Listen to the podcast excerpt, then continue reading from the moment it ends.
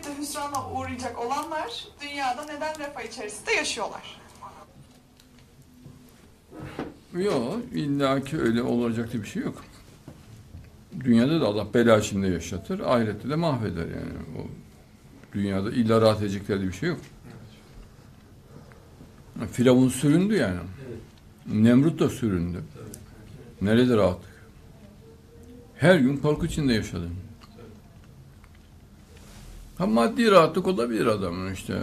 Yiyecek, yiyecek, yiyecek içecek de bir şey var. Yiyecek içecek de insana zarar verebilir. Adam yiyecek yiyor, kalbi tıkanır, ölür. Kolesterolü çıkar, ölür. Dünyanın refahından ne olur yani? Allah diyor ki asıl yurt binseler de ahiret diyor.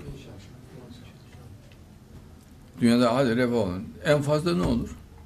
Mesela bir sarayda yaşadığını düşün adam. Saray bin odalı olduğunu, bir odasına oturabilir.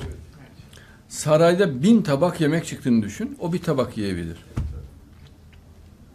Bin penceresi olsa bir pencereden bakabilir. Yani dünyada özenilecek bir şey yok.